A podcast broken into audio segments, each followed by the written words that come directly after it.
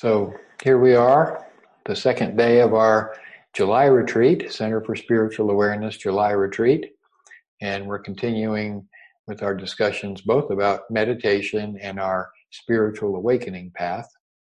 So, again, in our meditation, it's very useful to be reminded again and again that we sit to meditate not in order to produce an effect. We're not trying to make something happen.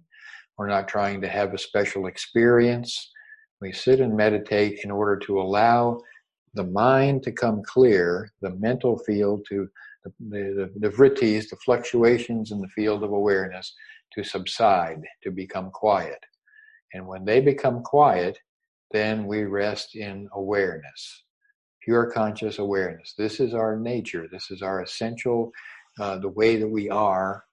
And this is obscured. The reason that we don't experience this all the time is because the noise in the mind, all the sense input, the memories, the emotions, the anticipations, all of this business is going on and telling us stories, constant stories. There is a narrator that is narrating the experience of our life, and it is insistent. It never shuts up. And so when we stop the story, when we sit in and rest in meditation, all we're doing is giving ourselves the ability to focus attention and to focus attention on anything. It doesn't matter what, but to keep the, the attention focused so that the mind doesn't have time to be running around and doing its distracted, free associating thing. So we just pick anything, our object, we can watch the breath, we can listen to a mantra in conjunction with the breath. We can rest in the Om vibration, listen to Om. We can pray, that is to talk to God, that is our higher reality, our higher self, uh, and just have a conversation until we're all talked out and then listen and listen. Uh, we can contemplate, you know, if we put all of our attention on contemplating infin- infinity, you know, we say in the beginning to open your mind and open the essence of your being, open your heart to the infinite. And so, you know, this is this sounds good, but what is that experience? What is it like to be infinite? And of course, as long as we are thinking about ourself in relation to the universe, galaxies, whatever, as long as we this is a subject object relationship, we're still thinking about experience. And in order to experience infinity, we have to let go of thinking about it. We have to say, okay, well, what is infinite? And then we have to be open, receptive, looking, having the intention to have this experience without analyzing and trying to figure it out or without trying to superimpose ideas in, in our concepts about this. So, all of our practices in meditation are simply ways of focusing attention, focusing, focusing. And when we can keep our attention focused on one point where it's no longer fluctuating, then this interesting thing happens. We start to have this sense, this feeling of merging or blending with whatever our object is, whatever we're paying attention to, whatever we're looking at. And I have someone to knit here somehow. Excuse me.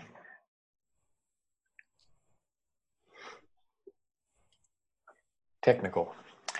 So, so, so this sort of magical thing that we cannot control, we can't make it happen, is when we begin to feel ourselves to be blended with uh, whatever our object, but we're paying attention to.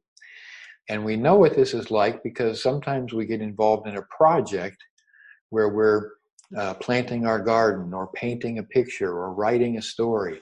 And when we become so engrossed, so involved in what we're doing, that we kind of forget ourself, and there's just this, we can just sort of notice this process is happening through us, but there's no longer kind of the sense of I, I am doing this. It is doing itself, it's unfolding.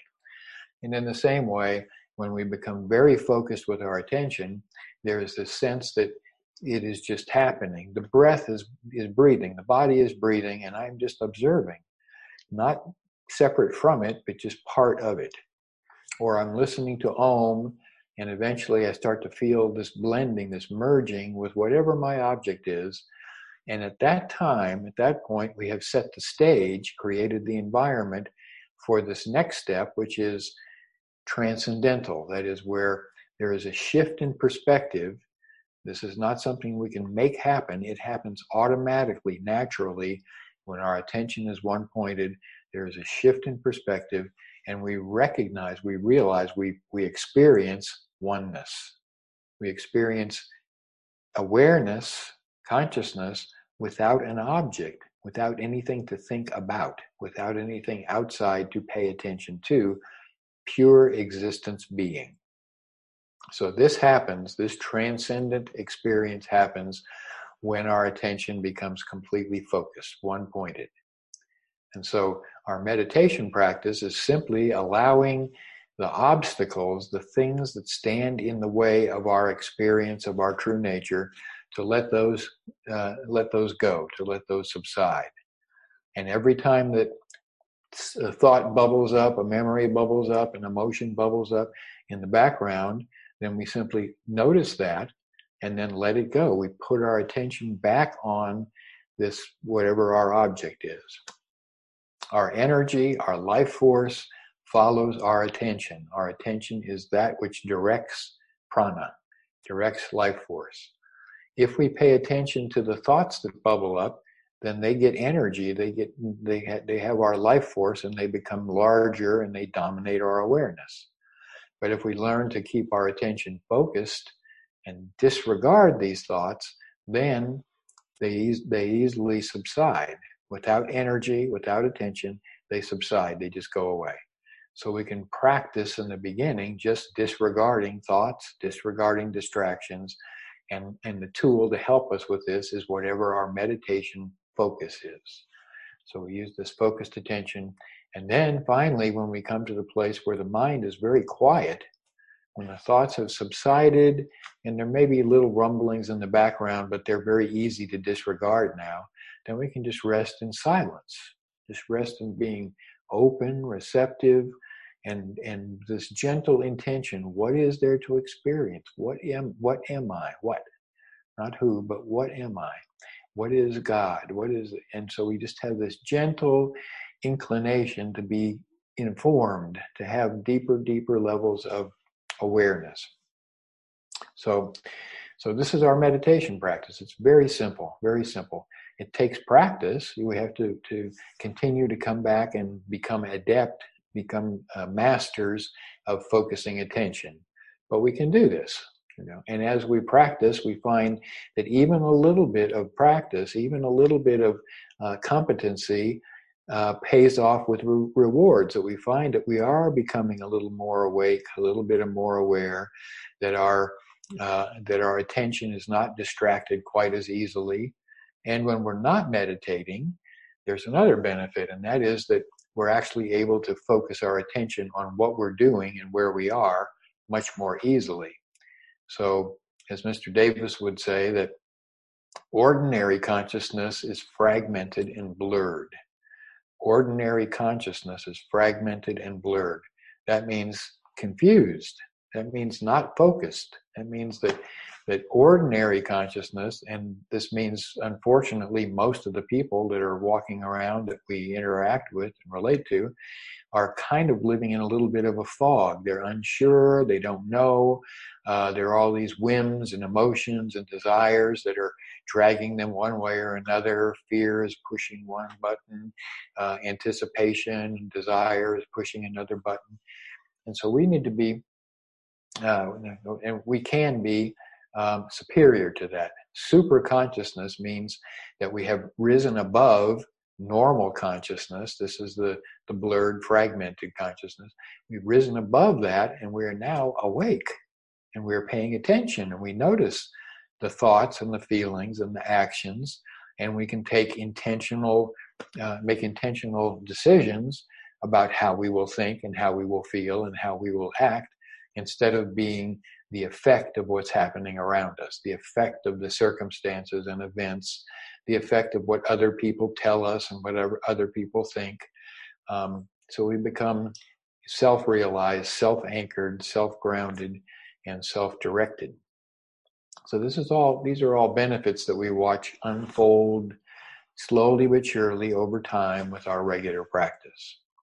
So so our uh, so our conversation this week, I want to continue a little bit more about the the Bhagavad Gita, which is this wonderful spiritual text. And uh, yesterday we went into some detail about the background um, Bhagavad Gita is a section of this larger, long, epic poem, uh, the Mahabharata, which is the story of the of King Bharata and all of his descendants, and kind of the story of India. Um, and it's a remarkable piece of work because not only is it a fascinating story, there has all kinds of romance and intrigue and uh, you know magical things happening, and it's really quite remarkable just from as a story but also it's written as a metaphor. So everything in the story, every person, uh, each individual represents a spiritual concept, a spiritual idea, an aspect of reality.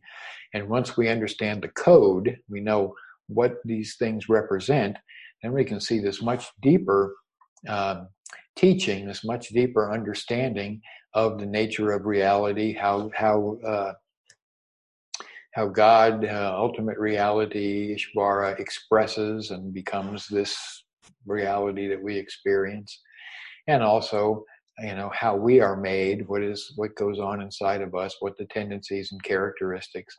So this is quite fascinating. And then within this larger story of the Mahabharata is this little section called the Bhagavad Gita, and this is uh, basically the song of God. Bhagavad is God, the Gita is the song and so this is the song, the conversation between Krishna, which represents awakened, enlightened consciousness. This is our highest awareness, Krishna, and Arjuna, which represents the the third chakra, um, which is the seeking soul. So this is Arjuna represents our uh, inclination to want to be spiritually awake. And because our nature is already spiritual, is already perfect, and there is this inclination within for this, for our awareness to be restored to its original condition. There is an impulse always within us, an impulse to be whole, to be complete, to be awake. So this impulse constantly is is kind of driving behind the scenes, is driving our reality.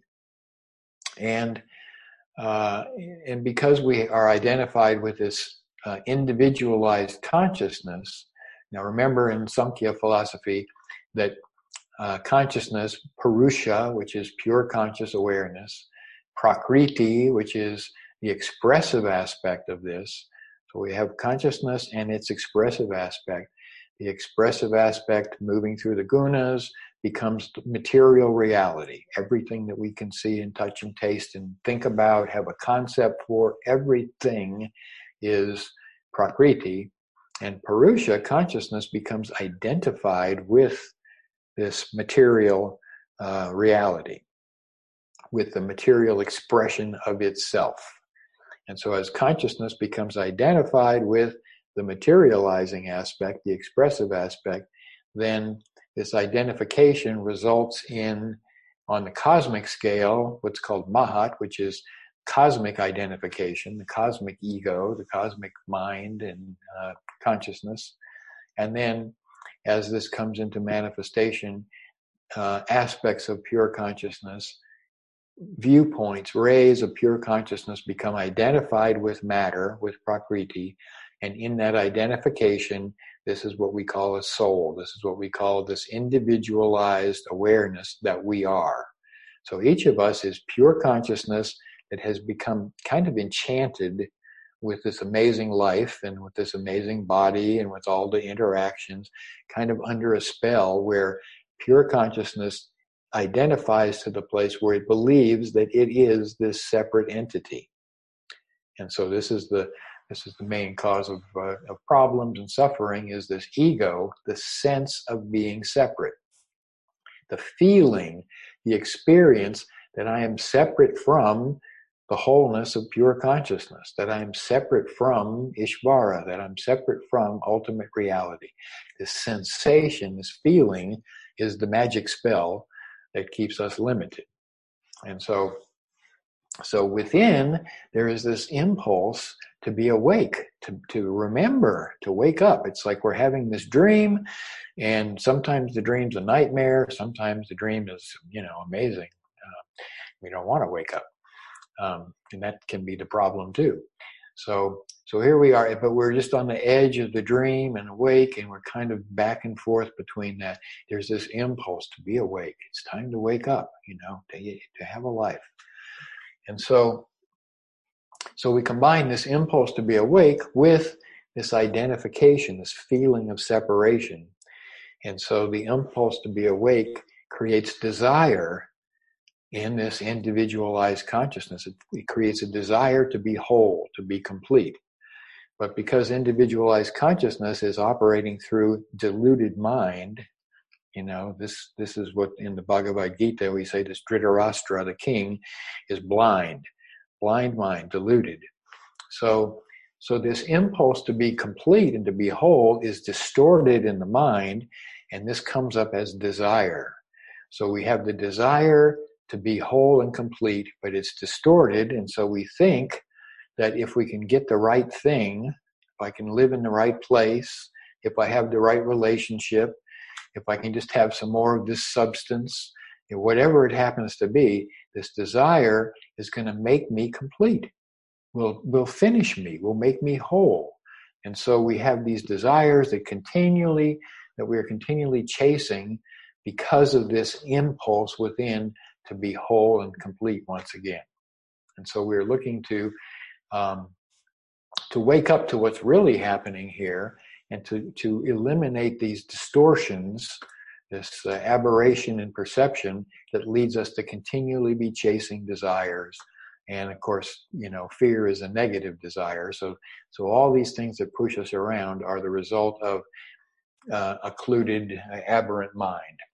So, so now we come to the Bhagavad Gita, and again, the background for just for the, the actual story here, without going into lots of detail, is that we have Dhritarashtra, who is the blind king, and um, his uh, son, his number one son, Duryodhana, and Duryodhana represents basically, you know, all the lower desires, passion, the need to have more sense input, the need to have more sense experience, all the things that drive us around that are not particularly useful.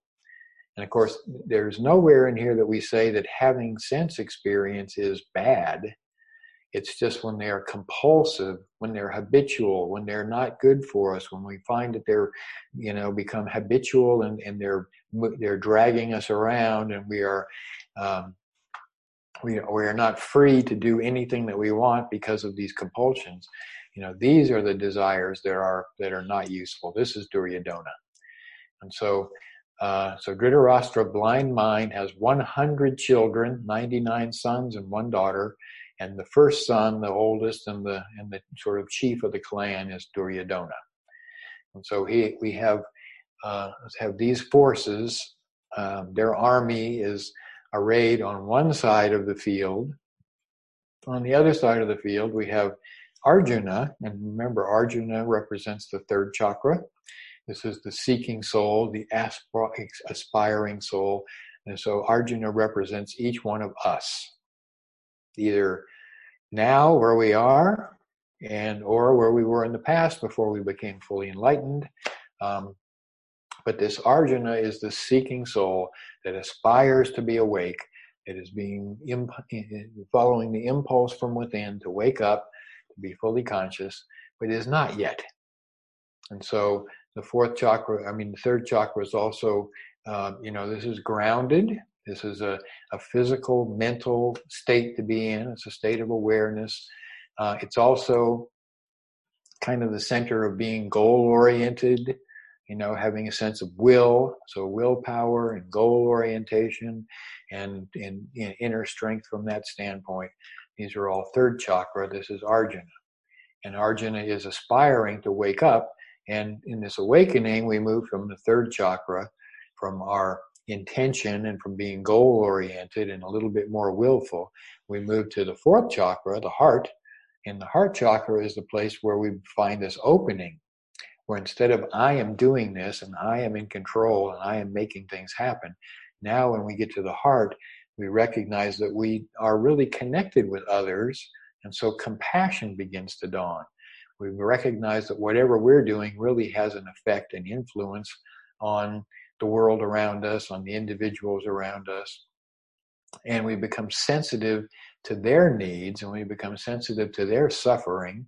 And so we begin to kind of expand our awareness and our openness and letting go a little bit of this ego, this sense of separation, and feeling more in harmony, more one. So this is this is the aspiration. This is where we grow to as we move through this fourth chakra.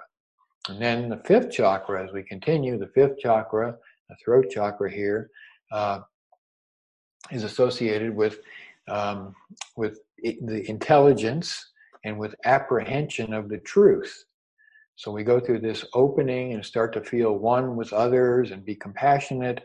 And then we become much more sensitive to what's really going on. How does this work? How am I wired up? How are they wired up? What's the nature of the universal manifestation? What are the laws of consciousness? So we become more open and receptive and we start to apprehend and be more. Uh, more sensitive to and more insightful to the, the truth and so at this level, we find we find that we go back and we read scripture, we read the Bhagavad Gita or the Yoga Sutras, and we begin to understand it at a much deeper level. We go, wow, you know, this was always useful, but now I see much deeper, I see much more relevant. And so this comes as a result of continuing this awakening. So we move through uh, the fifth chakra, and then eventually the sixth chakra, the third eye center, and here is revelation. Here we we move beyond apprehension of the truth, understanding the knowledge, the, the awareness. We move into experience, revelation. We actually we actually find, oh wow, you know, there here was a time in my meditation, here was a time when I was completely aware and there was no thought. I was just resting and being. This is revelation. You see, we have this experience. And then finally, the seventh chakra, the final step, is full liberation. That is the innate knowledge of ourself and all reality and um, and the letting go of all the conditionings and the things that, that uh, you know that have been driving us around, all the compulsions, all these things are, are completely let go, and we're able to live liberated. That is, we are totally free. There are no longer constraints. There's no longer uh, ideas, no longer anything outside. We are fully liberated, fully conscious. And this does not mean that we are out of the world, that we're out of our body. It just means that we no longer are conditioned. See? So liberation of consciousness means we are fully awake all the time. And we are fully free and liberated. And so we can interact and do what we need to do but we're no longer acting and doing what we need to do from a sense of ego, from trying to be complete and whole, but rather we're doing what we do because we can, because we are part of life. Life impels us to cooperate with itself. And so basically, we, we transform ourselves back into this pure consciousness, God expressing through God in this form and interacting with God as everyone and everything. This is this, this beautiful process, this beautiful dance of manifestation, creation, and we part, just participate with it. And of course, because we're participating with it, uh, it's fulfilling. We do, you know, there is no limitation. There's nothing that we need. We have no aspiration for anything outside of ourselves. We are already whole, complete. Um, so we are in this wonderful state of bliss. This is this this state not of um, an emotional joy, but it's the state of deep knowing of self, of being. You know, so so grounding and so wonderful. So so now this battle begins, is set up, and the battle is bec- between this our inner spiritual nature its aspiration to be fully awake, and deluded mind, the senses, the conditionings, um, this sense of individualized consciousness, all of these aspects are on one side, and on the other side, here we have this this aspiration, this feeling to be fully awake. But the aspiration, the feeling to be fully awake, because it's not completely mature yet. This is remember, Arjuna is still kind of willful and kind of uh, aspiring, but not fully conscious, and so so there is some conflict there. What do we do? So so it said that there is on one side the Pandavas. This is Arjuna and his four brothers. There are five Pandava brothers, and they represent the five chakras, the five lower chakras. And so here we have uh, which is um, which is the intellect, discerning aspect, Yudhisthira, and then Bhima, which is the heart center, strength, uh, um, the prana, pranayama, life force, and so this is Bhima, and then Arjuna, you know, self will and intention to move, and uh, Nakula and Sahadeva, and so we have we have these different uh, individuals, the five Pandava brothers, that represent these five chakras, and the five Pandava brothers are all married to the same woman, Draupadi, and and uh, you know we had the story about that, how that happened. Uh, but she represents Kundalini, Shakti. So this Kundalini, this energy, life force, animates the five chakras and uh, enlivens them and makes possible for their expression. So wonderful symbols, you know, wonderful metaphors. And so, uh, so it said that now we have we're about to go to battle now. So we have kind of set the stage. And we know Arjuna is on one side, Dhritarashtra, the king, on the other side, Duryodhana leading the army. Dhritarashtra, because this is blind mind and he's the king, he's not even present on this in this conflict. He is at some distance away, and in order to know what's happening, his advisor, his counselor, Sanjaya, is telling him the story. So everything that happens in the Bhagavad Gita is narrated by Sanjaya. This is this is the intuition, the intellect, reporting back to deluded mind what's happening in this conflict. And so Sanjaya is seeing at a distance what's happening on the field and reporting this to the king. So the whole Bhagavad Gita constantly comes back to uh, Dhritarashtra says, Well, what's happening? And Sanjaya says, Okay, here's what I see now. Here's what I see. Here's what's happening. So, so that's the, the context for the for the actual story, and uh, and the, the field, the, the place where this battle is about to take place, is called the field of Dharmakshetra Kurukshetra. The field of Dharmakshetra Kurukshetra. And Kshetra is place, Dharma is righteous action, virtue. So, morality, this is the Dharma. On the other side, we have the Kuru, which is the deluded mind, the senses, the conditioning. So, so we have the field of uh, dharma, virtue, versus this deluded mind. And this is the field where this battle is to take place. And it's also represented by the body. So, so here we have the, the, the forces of both sides. And on one side, Dhritarashtra's side, we have this um, uh, army which is made up of kind of the leader, which is Bhishma, and Bhishma represents individualized consciousness. So this is the sense, the ego, the sense of independent self-existence. And so Bhishma is kind of the leader of the side of the Kurus. And and as the as the story begins, Sanjaya is reporting. He says, "Here's what's happening, and here are our guys. Here are all of our um, our wonderful warriors and and uh, soldiers, and they are really out there ready to go. And, and we're talking about, you know, both sides are, are at it. And so here they are blowing their conchs and, and, and uh, making a big noise and talking about how wonderful they are, you know, and getting, getting, getting themselves really worked up.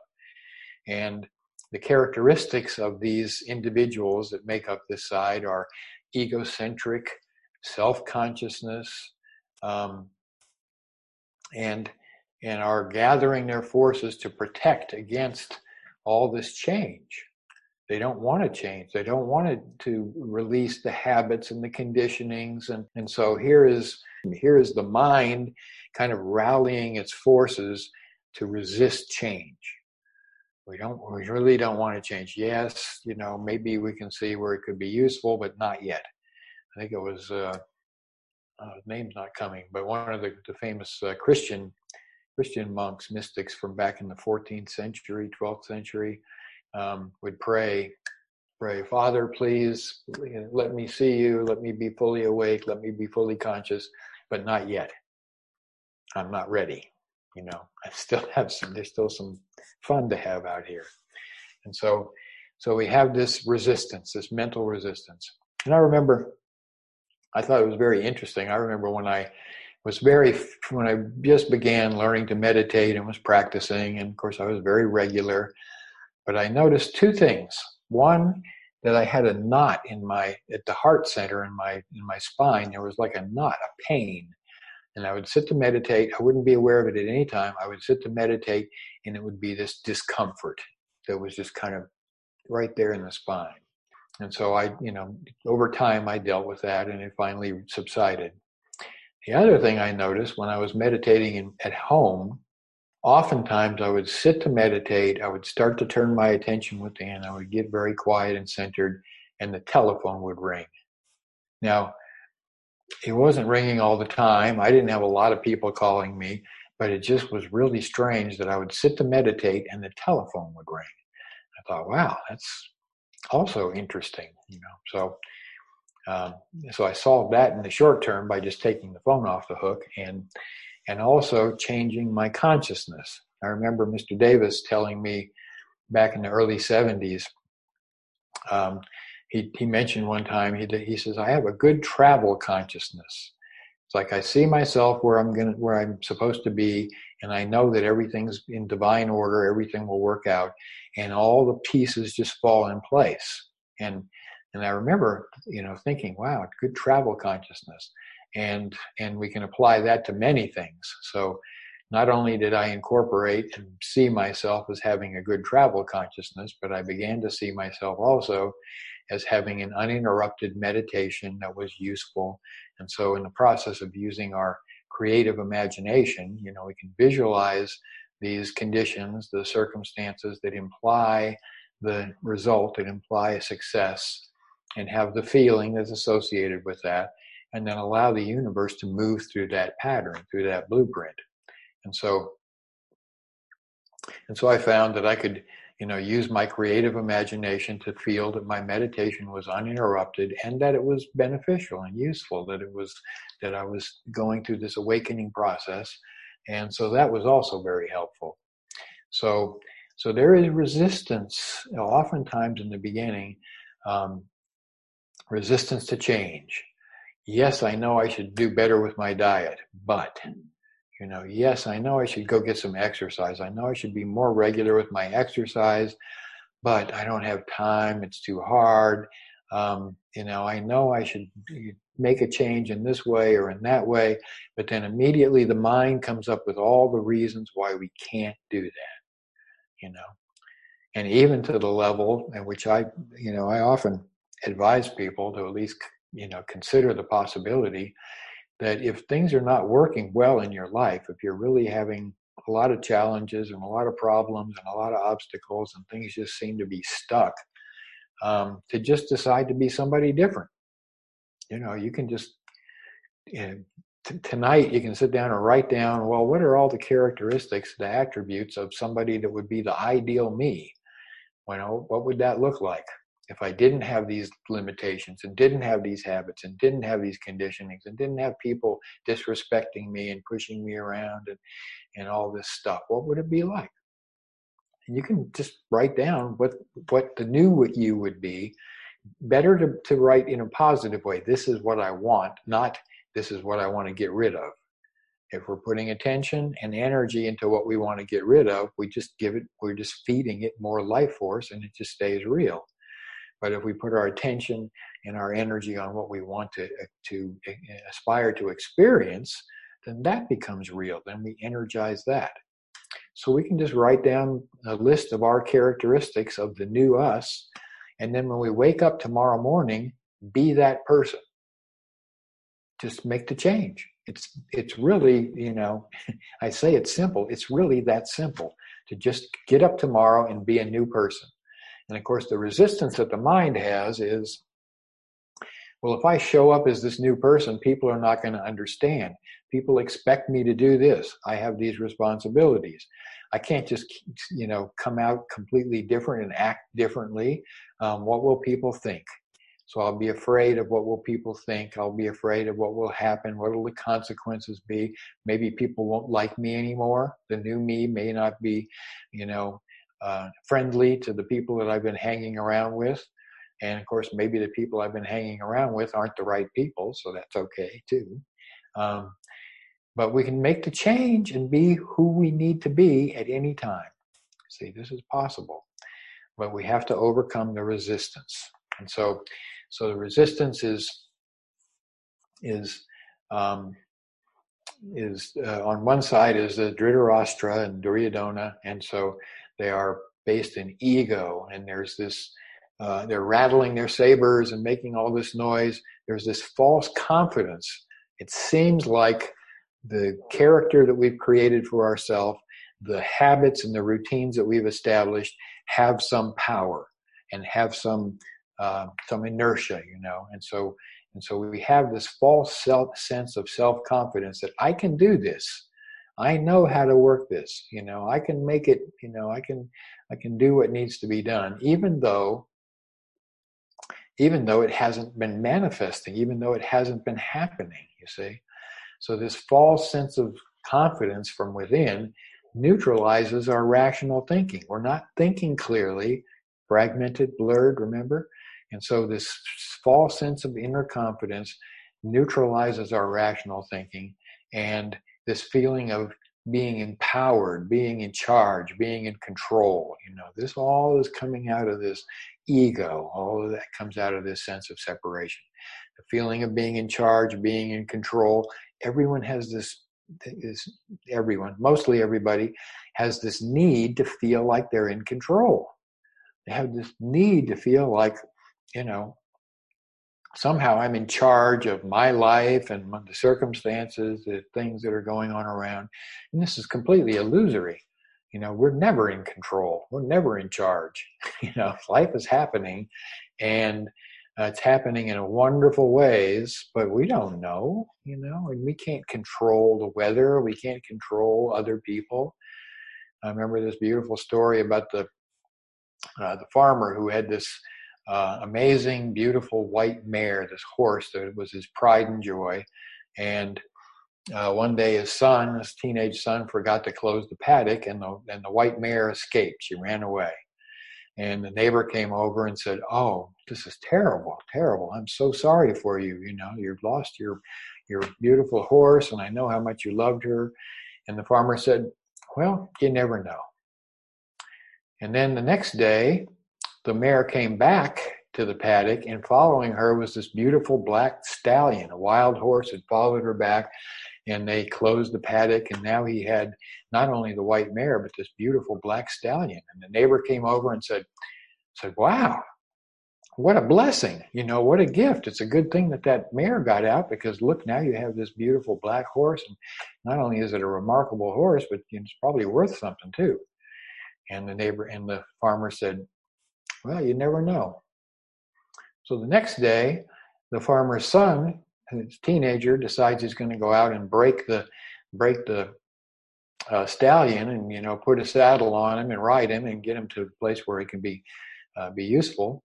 And so he goes out to to get the get the saddle on the horse. He gets up on the horse and immediately the horse bucks him off. He falls and he breaks his leg. So the neighbor comes over and goes, "Oh, this is terrible. You know, terrible fortune. I'm so sorry. Your son's broken his leg, and you know, too bad that horse showed up." And the farmer said, You never know. So then the next day, the military comes through, and the military is conscripting all the young men to go off to war. And because the son has a broken leg, they can't take him. So the neighbor comes over and goes, Wow, what a blessing. You know, your son's leg will heal, but at least he'll be here. He's not going to be out fighting and possibly get killed. What a blessing. And the neighbor said, and the, and the farmer says, You never know. And this is life.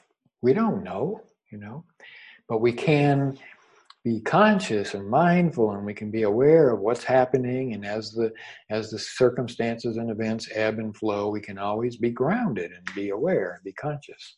So so this illusion of being in control and being in charge you know this is this is part of this deluded mind.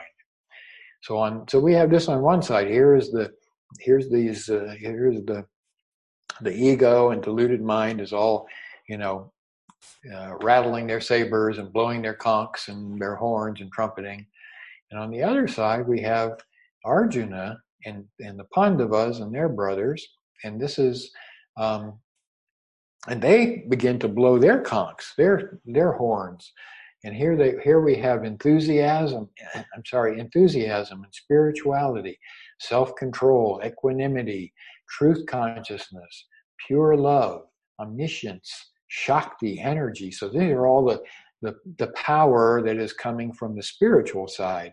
So over here on Arjuna's side, on the side of the Pandavas, we have this spiritual energy, spiritual life force, this juice. And on the other side, we have the conditionings and the deluded mind and the desires, the lower desires and the passions and all this. And here we are, and they're both blowing their horns and they're both proud of themselves and aspiring to win this battle. And so now we have uh, just before the the battle begins, Arjuna, who is the, the leader, he's kind of the head general for the Pandavas, for the spiritual side, and he is uh, in the chariot. His chariot is being uh, driven by Krishna. So Krishna Enlightened consciousness is the charioteer driving the chariot. The chariot represents the body. The five horses that are that are pulling the chariot represent the five senses. And so we have this inside conversation between the aspiring soul and higher consciousness. And and Arjuna asks Krishna, he says, before the battle starts, take me out in the middle of the battlefield so I can survey and see what's happening and see what the forces are. And as he comes down to the middle of the field of Dharmakshetra, Kurukshetra, um, and looks on both sides, he goes, Oh my, you know, what are we to do? Here's the opposing forces, and the opposing forces are made of individualized consciousness. This, this is my sense of self who I am, the character I've created. This is who we're going to try to kill. This is what we're trying to do battle with.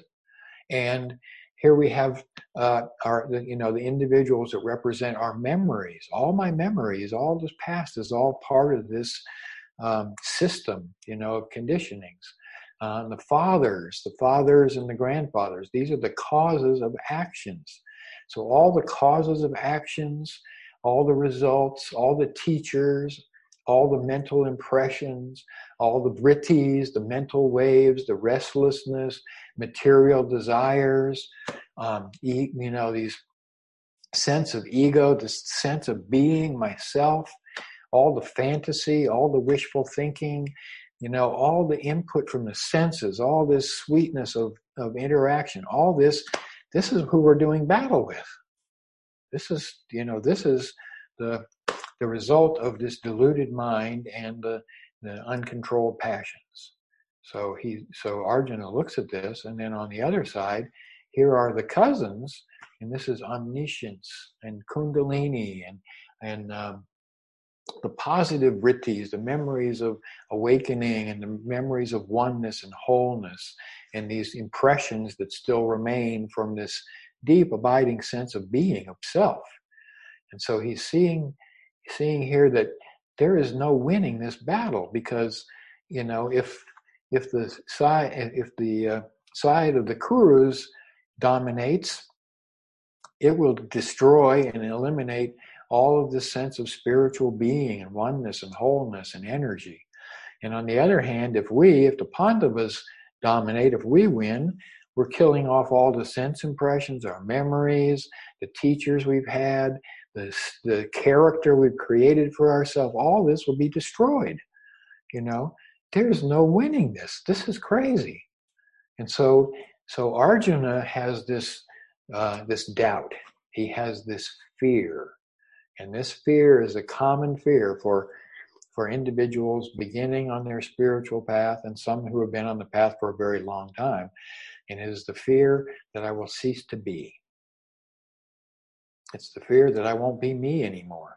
It's the fear that whatever has made me this individuality, this sense of ego, you know, which they keep saying is a bad thing, you know, it's it's the the, the sense of separation is the really the bad thing. It's the non-useful thing. So when I let go of the sense of being separate, what's left? If I'm no longer me, if I'm no longer what I think of as myself, what's left? You know, I've had people uh, in, in the beginning of teaching meditation who thought, well, if I empty my mind completely, I'll be like a vegetable. I won't be anything. See?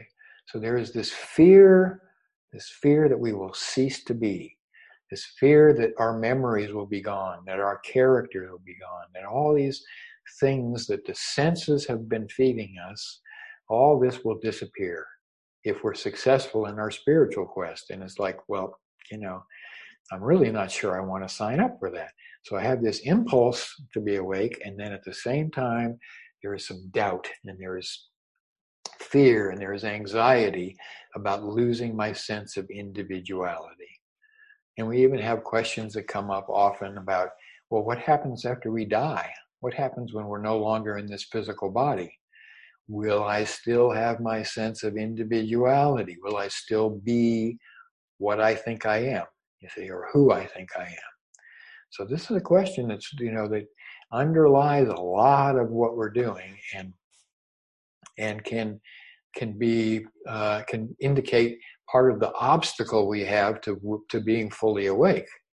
The obstacle to being fully awake is that we're kind of afraid that being fully awake means that we're not going to fully be us anymore. And of course, this is foolishness. It's complete foolishness. However, this is a very real sensation, a very real condition. And so, and so this is how we end the first chapter in the in the Gita is Krishna is having this crisis of faith. He's having this doubt. And at the end of the chapter, he said he drops his bow and arrows, and he says, "I I can't lead this. I won't. I you know, there's no winning this. This is crazy. I'm not going to fight." And, and so, even though enlightened consciousness is leading, and he's in his chariot is under the banner of Hanuman. Hanuman is um, the fearless, success, uh, the successful uh, warrior.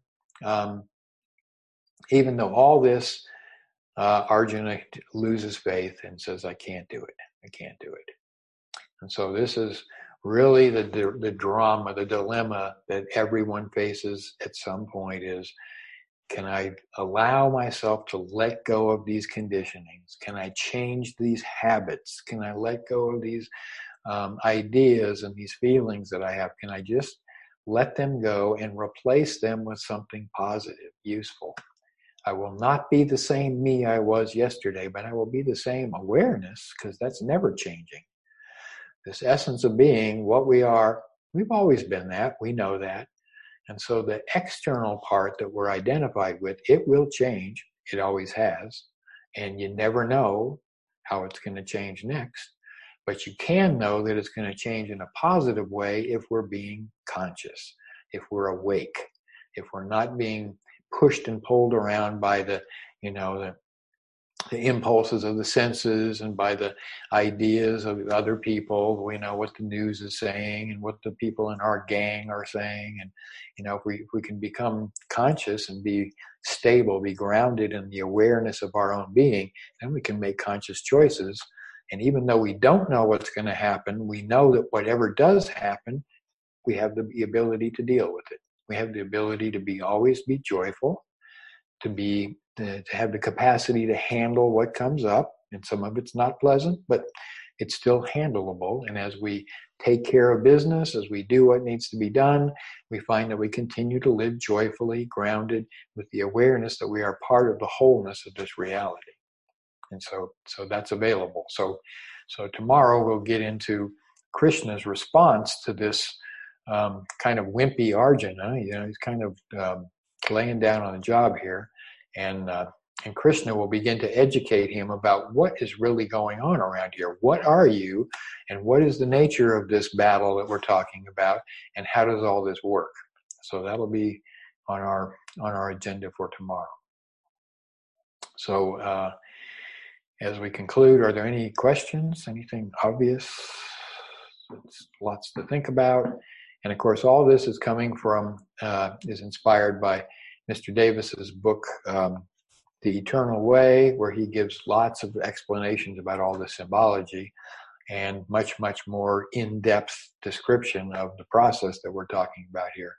Um, uh, so basically, that's available, and I highly recommend checking into that, uh, reviewing it. Um, so if there's no more questions for today, no questions for today, thank you all for being with us, for sharing your consciousness and your beautiful smiles. And, you know, this is all time that we spend uh, in this kind of conversation, time that we spend thinking about God and about our own spiritual nature and in um, and supporting and nurturing our own spiritual growth. This is self love. This is a way of respecting and honoring the life that we have. So, Ron, all very useful. Yes, Ron. Uh, I wanted to ask a question. You had said that all uh, the techniques that are used will take us to the same place. Do you feel like the like the prana, the uh, Kriya pranayama technique is uh, more useful for most people, or how does that fit into that? Because you said uh, earlier that, that, I think you said that everything would take us to the same place. Yes. Yeah. Yes. Every, everything will take us to the same place, and uh, the Kriya Pranayama is not only a, a, a, very a much more kind of focused attention, so we're paying much more deeper attention during that process, um, but it's also for a fairly limited time.